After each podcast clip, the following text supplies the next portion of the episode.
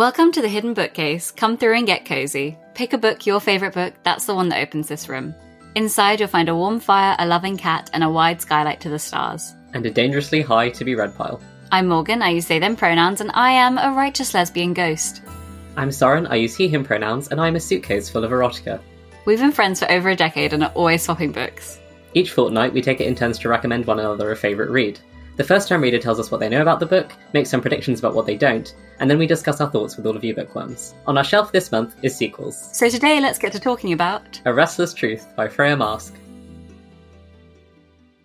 So, usually we talk about our history with the book, but I suppose we've kind of already talked about our history with the series, mm. in that I got this from the library with absolutely no clue about what it was about, apart from the fact that it was in the fantasy section and it was available, and then I loved it. And then I recommended it to Morgan. So one of the first episodes we recorded for The Hidden Bookcase. I don't think it was one of the first ones out. I think it was sort of middle of the year. Mm. And then you also liked it. Loved it. And now here we are with our little ARC copies, because we were recording this like... We're recording this on release day. Yeah. But this won't release for like three months, but... We know in our hearts that we had ARC copies. So Morgan, what's this book about? This book is about Maud Blythe, who is Robin's sister, who is the protagonist of the first book. And it is about her journey back to the U K from New York after she was tasked with going to find one of the old ladies who has a piece of the contract. Within five seconds, she's kind of fumbled it a little bit because the old lady is dead. And... Uh, it's about her trying to figure out who killed Missus Navenby, and also getting closer with a mysterious actress lady who she is immediately simping for. Shall we listen to our blind react? Because I think we made some predictions. Maybe I... it didn't come to pass. I already know I have to hang my head in shame over some of those predictions. Soren, as the person who's read A Marvelous Light twice, what are your predictions for the sequel? Okay, so we have some predictions that we discussed last episode, which I'm going to try and zoom through. Our predictions from last episode were as follows.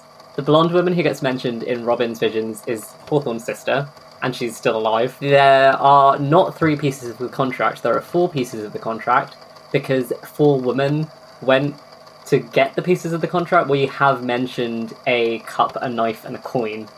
And also those things almost correspond to the four suits of tarot, which are wand, cup, sword, and pentacle or coin. So that's suspicious. We think that there's a wand. Maybe the Fae have the wand. Maybe somebody else has the wand. Also, regarding Robin's visions, one of those four old women is going to die, and Robin's going to see it because he saw it in a vision. I think Robin sees all of his visions from his own point of view, based on the way that he's been describing them and the way some of them match up in book one. I don't think they're disembodied. He thinks they're disembodied. I think he's wrong. Um... You had theories about Edwin's magic regarding Britain. So I think that the magic system is geographically based, and I think that once they leave Britain, that they won't be covered by the same contract that governs magic. And there's maybe different contracts for different locations, and that's why magic is slightly different in different places. So I think that Edwin's magic is going to get weaker. Maybe it gets suddenly stronger and he doesn't know why. It's because he's near a different piece of a contract or something like that. That's you know theory. What that makes me think, actually? Because mm-hmm. we were discussing before as well, Hawthorne losing his magic, allegedly. Maybe Hawthorne hasn't lost his magic, maybe he's bought into another contract. If he's bought into a contract in America, then he won't be able to do British magic anymore, so when he's in Britain... Yo, that's so true! And maybe that's why Hawthorne's sister was so powerful, maybe she had more than one type or something, I don't know. But then presumably yeah. she was also in Britain, so that doesn't quite match up. Speaking of Hawthorne's sister... I'm going to call it now. This is an absolute crack theory, almost definitely not true. But the new character that we're meeting, who is the love interest, whose name is Violet, I'm going to call it now, she is secretly Hawthorne's sister in disguise. That's my current theory. If you're right, that would so. be so good. We should also say what we know about it. Yeah. So it's set on a boat. It's a murder mystery-ish, mm-hmm. I think. Apparently it's a little bit influenced by the Titanic, even though it's set a little bit before the Titanic. Which mm-hmm. bodes very well for our characters. I know Marske was tweeting something about magical sex toys on the boat. So, don't know. The only thing that I've seen Marske say on Twitter is that the alternate tagline for this book could be, "Roar me like one of your French girls." So... I think Violet and Maud are going to be having fun on the boat. I'm pretty sure we're not getting point of view chapters from Robin and Edwin, which I'm a little bit sad about, but we Tragic. will persevere. We will. Are we going to get Violet P O V? Or is it just I assume Maud? So, because she is the love interest. Do we have any other wild guesses? There's a bird cage on the cover, so we're going to be talking about freedom. Is Violet a magician? Well, I mean, you think that yeah, she's Osborne's sister, I mean, so I guess so. Violet is everything Maud was trained to distrust, yet can't help but desire. A magician, an actress, oh. and a magnet for scandal. Oh, okay. I, I didn't know this. Ooh, an actress. That lends credence to your disguise theory, though. Yeah. Oh, also, I think, I'm not sure if it'll happen this book or next book, but also based on Robin's visions, I'm assuming that Edwin and Hawthorne are going to make up. I think that's everything. Do you have anything to add? Mm, not really. Future me is listening to this right now and being like, for Christ's sake, sorry, I just stopped the recording. Oh, mine's eight and a half minutes on Audacity. Yep. No, okay, well... I need listeners to know that the blind that we just listened to was eight and a half minutes long. With much discussion about whether we should edit it down. Okay, look, we need to address the elephant in the room. Violet's not Hawthorne's sister. And that, yeah. that was a weird thing to go in thinking might be a possibility, unfortunately. I realised I was wrong when he was yep. two fingers deep. Okay. Do not look at me. I also had that in my head. I was like, ooh, maybe. And then they flirted at dinner, and I was like, oh, maybe not. And then she turned up in his cabin and was like, you know me. And she was faking her accent. And I was like, maybe she is. Maybe she's just really committed to trying to be stealth. And then things escalated, and I was like, never, never mind. Never mind. That's not the case. Okay. No, we move on from that assumption pretty quickly. It's good we didn't spend, like, half the book thinking it. And then... Oh, God. Yeah, that would have been weird. Oh, God. I can't even remember what else we talked about. There was lots of things we were wrong on. Yes. I was totally wrong about Robin's vision thing. Maybe he's seeing through Maud's eyes sometimes. I think, yeah. Because all of the things that happened, she saw directly. Maybe because they're related. I don't know. I feel like there's a lot of things that we theorise that might be confirmed in book three. The whole geographical magic system, they mm. like mention it once. They're like, how come people can do magic in different countries? Anyway, we're not going to unpack that right now.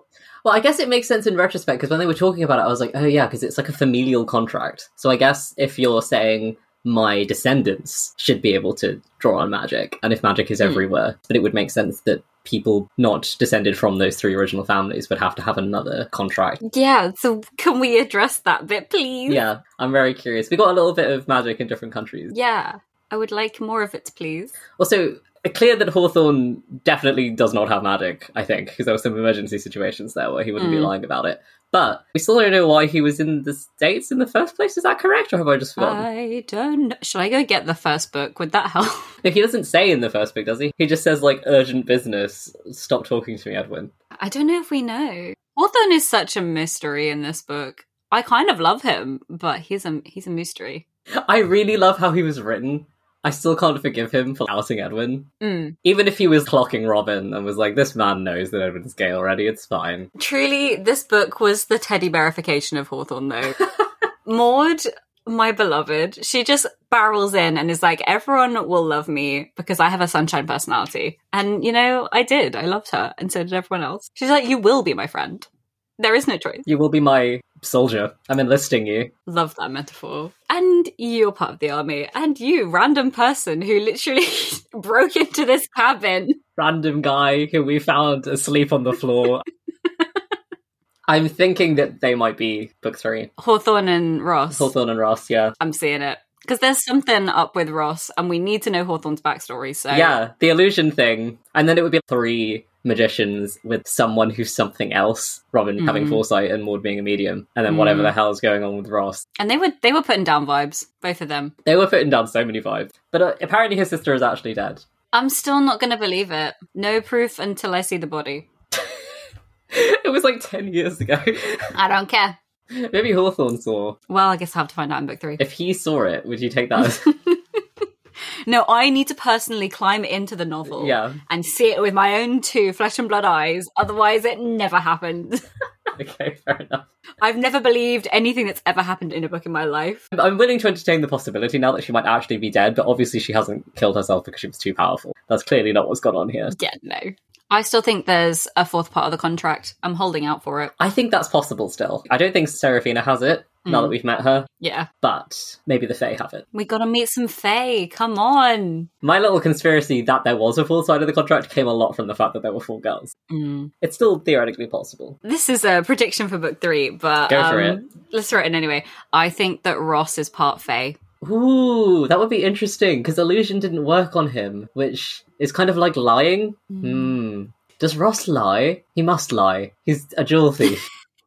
Does he actually lie outright at any point during this book? I can't remember now. I have to reread it. He's very honest about his feelings towards Hawthorne. True. What are the rules of the Fae in this world? We don't know yet. Exactly, exactly. I'm just assuming that they can't lie. Oh, I like that as a theory. Magic's a little hinky, and we've got to get to the Fae somehow, so... Oh, that's good. What else? We didn't really get any of Edwin's magic going weird, because Edwin was not there. Um, I think we both assumed that Edwin and Robin would just be on this boat. But no. I feel like the epilogue, literally nothing happened in the epilogue. It was just like, I need to put Robin and Edwin in here somewhere, otherwise the fans will be mad. I got very emotional at the epilogue. I was like, I missed them so much. I mean, I feel like they were very present. It was very sweet seeing the relationship that Maud had built up with Edwin. Yes. Oh my god. I was obsessed with the fact that they like each other. Everything she was like, I'm gonna report that back to Edwin. I'm gonna report that back to Edwin. Like, oh my god, Edwin would love this. And I'm like, it was so cute. Maud, you're literally adorable. I love you so much. She's just like, I've acquired another brother. And also I'm so happy that Edwin now has a sibling who's not terrible. This is great. Honestly. That little bit when they're both hiding in the car and she realises that the rune is going to override the hiding spell because of what Edwin said. Even listening to him info dump, this is so cute. So smart. Yeah. Oh, and the way she holds up Edwin and Robin as like the paragons of love. This kiss that she's describing when she's like, I've seen three kisses in my life. And like, this was one she was allowed to see. And it's so soft. I was also very relieved because I couldn't remember. Did Robin tell Maud the extent of his relationship with Edwin? I can't remember I don't now. Remember. But obviously she knows now, which is great. And I was like, fantastic. Yeah. There's no awkward hiding situation going on here. That's sweet. Yeah. And I guess Robin has been like, I'm not going to lie to my sister. So that does make a lot yeah. of sense. But also Violet knows and Hawthorne knows. And I'm like, Maud, you're being a little bit loose with this secret. Yeah, it's like, I know that you're just very excited because you've met other queer people. But maybe... Maybe don't just tell everyone, especially Hawthorne, who is Edwin's ex.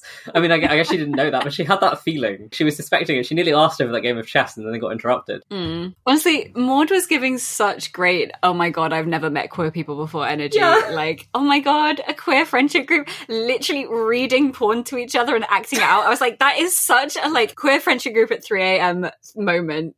It was so funny. I love how she treats the two guys. She just assumes they're along for the ride. Speaking of the two guys and more discovering her queerness, I do find it very funny that Violet was trying to explain what sapphic attraction was to Maud and was like, it's basically the same thing as when you're attracted to men. And Maud was like, can't relate. Bold of you to assume. Sorry, I've never heard of that, actually.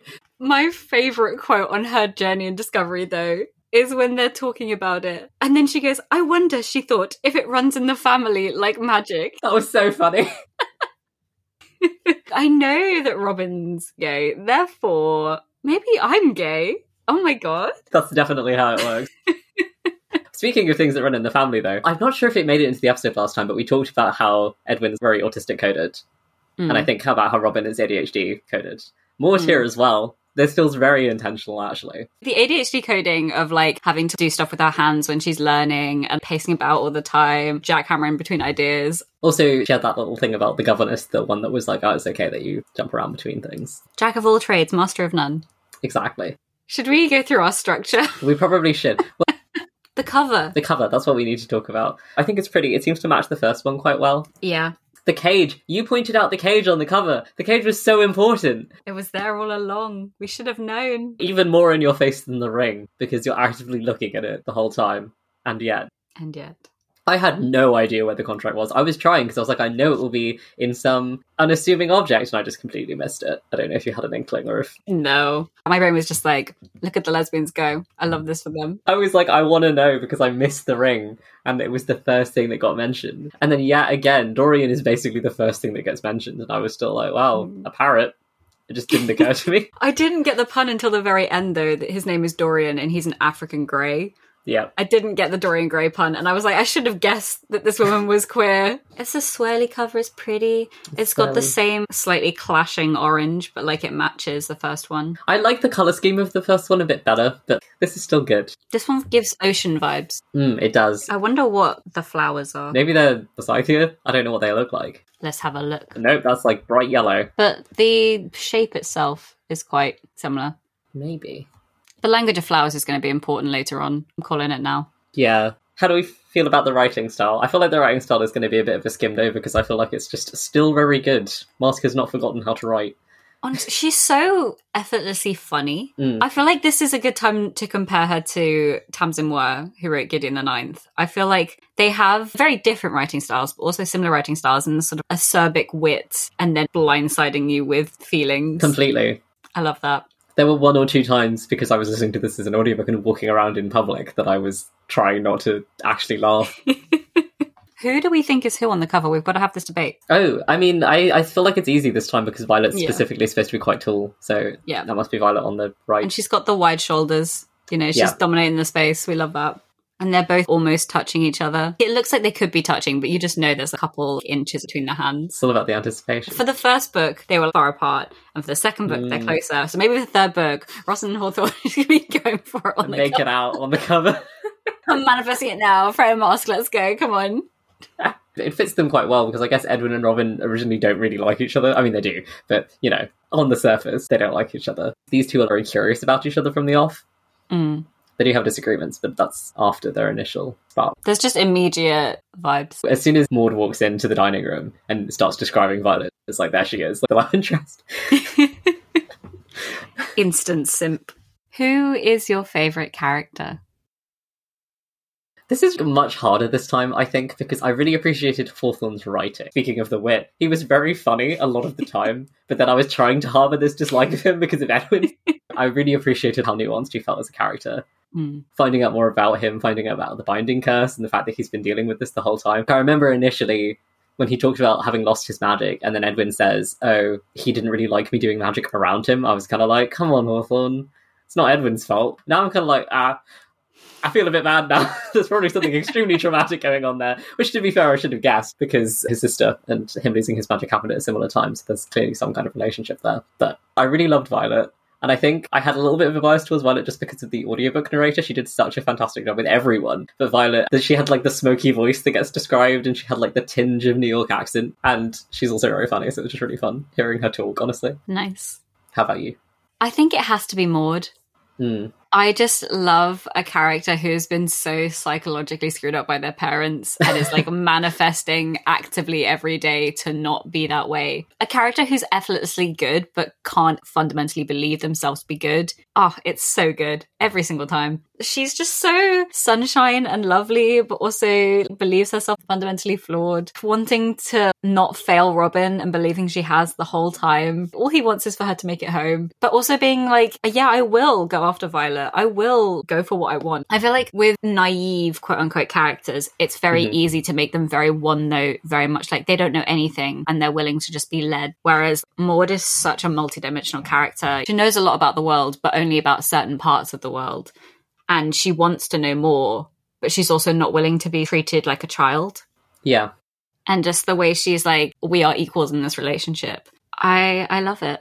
I love her so much. Peripherally to that, the way that they unspool the relationship with Violet being a lot more experienced and Maud being new to it, I thought Maske's balance of that was really, really good because it was believable that Maud didn't understand all aspects of it. There were things that were just new to her. That again, she had a confidence that didn't diminish in those situations. It would have been very easy to do the romance trope of the blushing virgin, if you will. But she was, as you said, very willing to go after what she wants in those situations as well. I'm not ashamed of it, which was nice. Speaking of that, the fact that at the beginning of the trip, she's like, I've never read any porn in my life. And by the end, she's read the entire suitcase. I'm like, when did you have the time, Maud? She's a speed reader.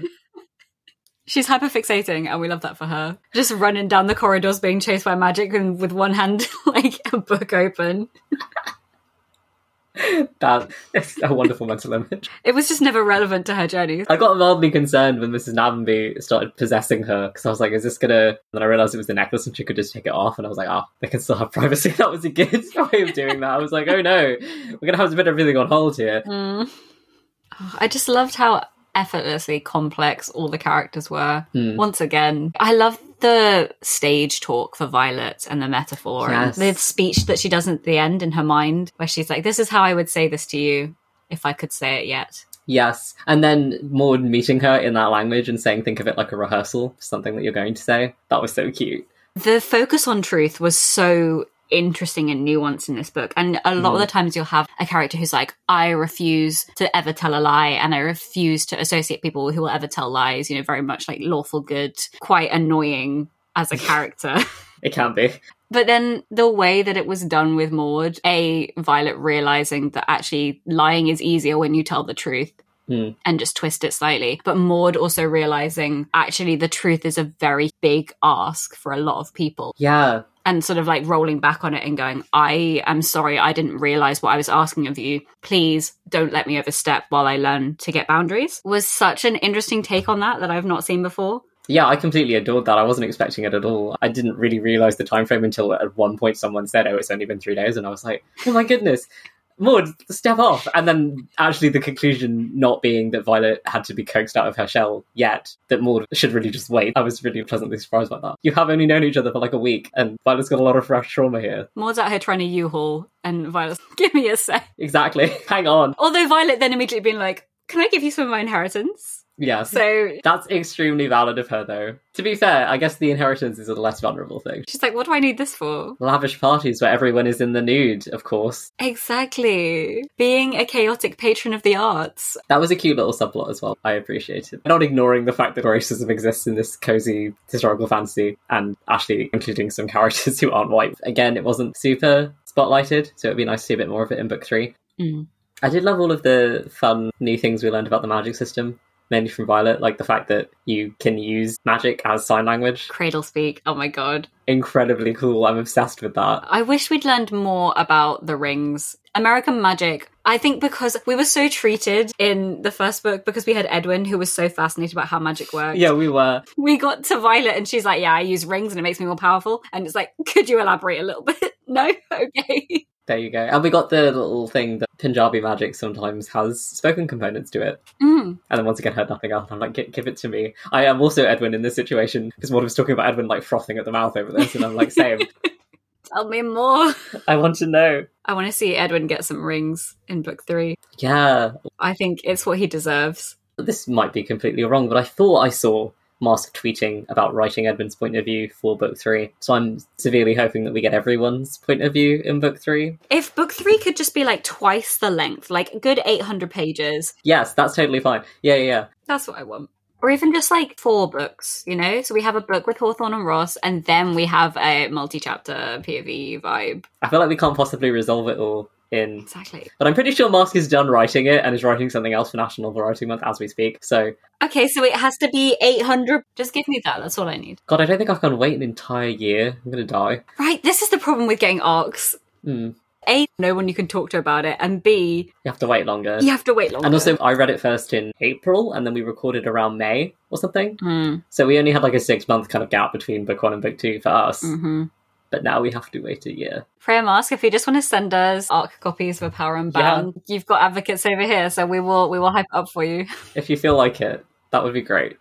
Should we talk about the little acknowledgement that trans people exist? I don't know how I felt about that. When was that again? Violet talks about it when she talks about sometimes wearing men's clothes for theatre. She's like, oh, they think it's funny when men dress up as women and vice versa, but they think it's less funny when someone chooses to do that outside of the stage. Mm, yes. And then Maud is like, one of the suffragettes that I hang out with is a trans woman. And then basically Maud is like, are you saying... that you're, and then Violet's like, God, no, which I was a bit like, okay, you can just say no. Yeah, I did like how it was kind of just woven in there a little bit. I would love to see a trans character as a protagonist in one of these. Manifesting right now. Trans Ross. Trans Ross. He could be trans, we wouldn't know.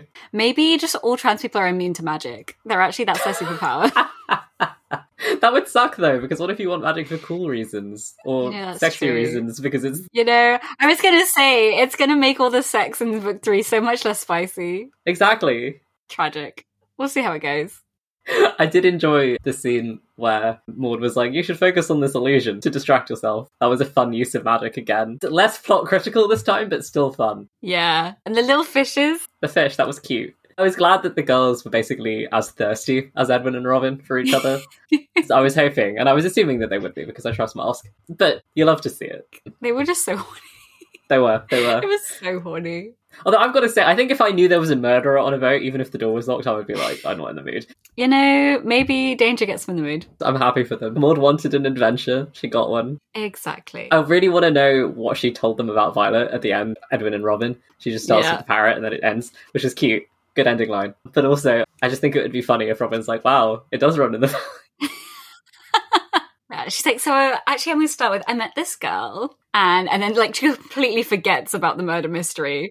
At the end, Edwin's like, what about the contract? And she's like, oh yeah, Miss Malvinby's dead. And they're like, what? She's giving all of the, like, we played badminton together and then we got snow cones. And then she told me about when she killed a man. It was really romantic. And then she killed a man for me, like, right in front of me. Oh my god. And also I made friends with Hawthorne. I can't wait for Edwin's reaction to that. I mean, I don't know when we're going to get it, but I really bloody well hope we do. I think Maud is going to, like, force everyone to sit in a room together and they're going to be giving each other evil eyes over the counter and then Maud's going to be, like, aggressively trying to make them friends. Couples counsel everybody. Maud holds another seance and gets the ghost of a therapist to let them talk through their problems. Speaking of predictions that didn't come true, when I started reading, I totally thought Dorian was going to have some instrumental piece of evidence towards the murder that would point them to who did it, because he can talk. My housemate plays Ace Attorney, what could I say? I was like, put the parrot on the stand. I thought he was going to have overheard some important piece of dialogue. If Chapman had been like, I, Chapman, have just murdered a woman, and then Dorian repeated it.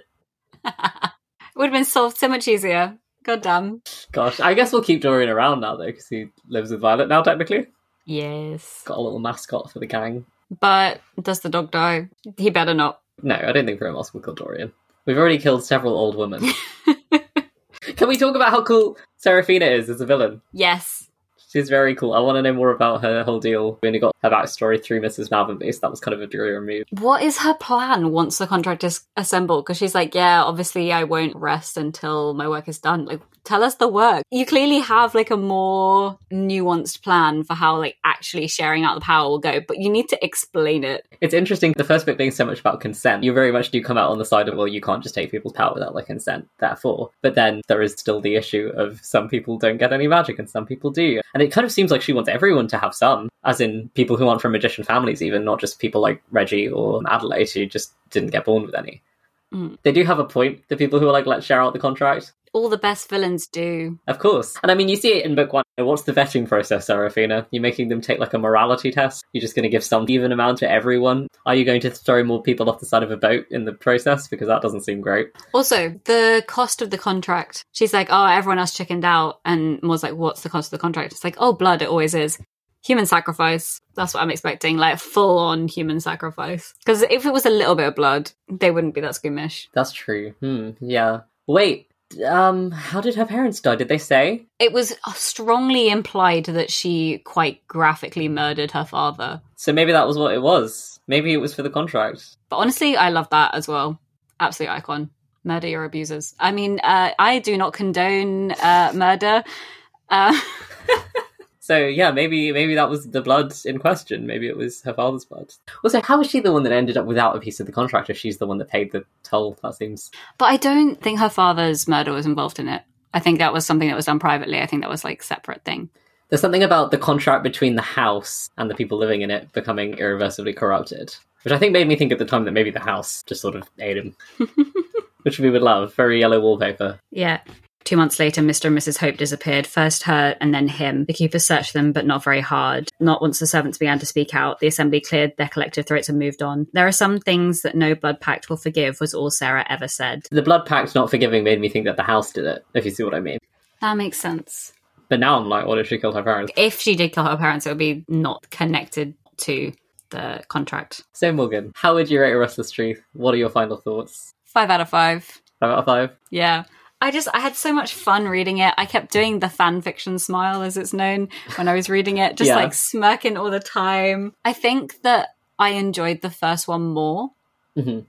but that was a six out of five, and this is a five out of five. Yeah. Definitely one of my favorite books this year. It was fun. It was vibey. It did a lot of things I wanted it to. It left me with more questions and answers, which, you know, I love. And I just want more, please, now. What about you? I think this is just a four out of five for me. It's so almost a five that I feel very cruel saying this. I also liked the first one more. I was getting a bit sick of the ship setting by the end of it. I got a bit claustrophobic, I guess. Mystery-wise, I just wasn't quite as absorbed. And I don't really know why, which is one of the reasons why I feel kind of hesitant to say this, because it doesn't feel fair. But I'm just going to go with my heart here. It's very good, and I would say second sequels in trilogies, I think it's a really hard one to write, and it's really difficult to come off the heels of even the most fantastic first book ever and match that energy. And I feel like this does do it. So incredibly complimentary four out of five for me. Okay. And do you have any recommendations for people that enjoyed Restless Truth? I'm going to do something a bit rogue here. Go for it. Um, I'm going to recommend one of our previous books. I'm going to recommend Gideon the Ninth by Tamsyn Muir, because you got murder mystery, you got chaotic queer people, you got focus on a will-o-will relationship, you've got lots of sex jokes, even if there isn't necessarily sex. You've got the sort of humorous writing with the, like, gut punch writing. You got the fact that it's written by a fanfic author, so she gets what the vibe is. She knows what the people want. That's literally all I could think of.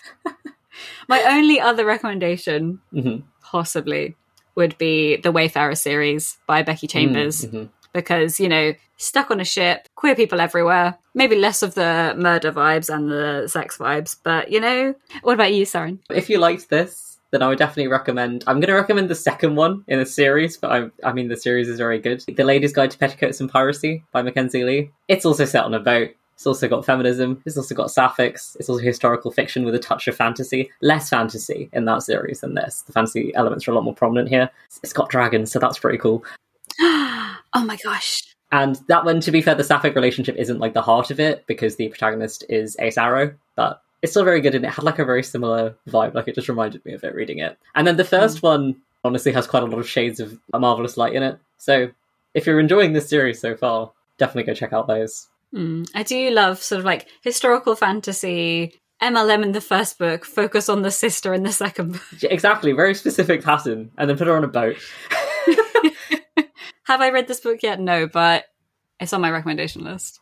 So next time, we will be reading Harrow the Ninth by Tamsyn Muir, which is the second book in the Locked Tomb series. I'm so excited. We have already done Gideon the Ninth with our guest Zoe, who will be returning Woo. for this episode. And I have read it. Soren has not.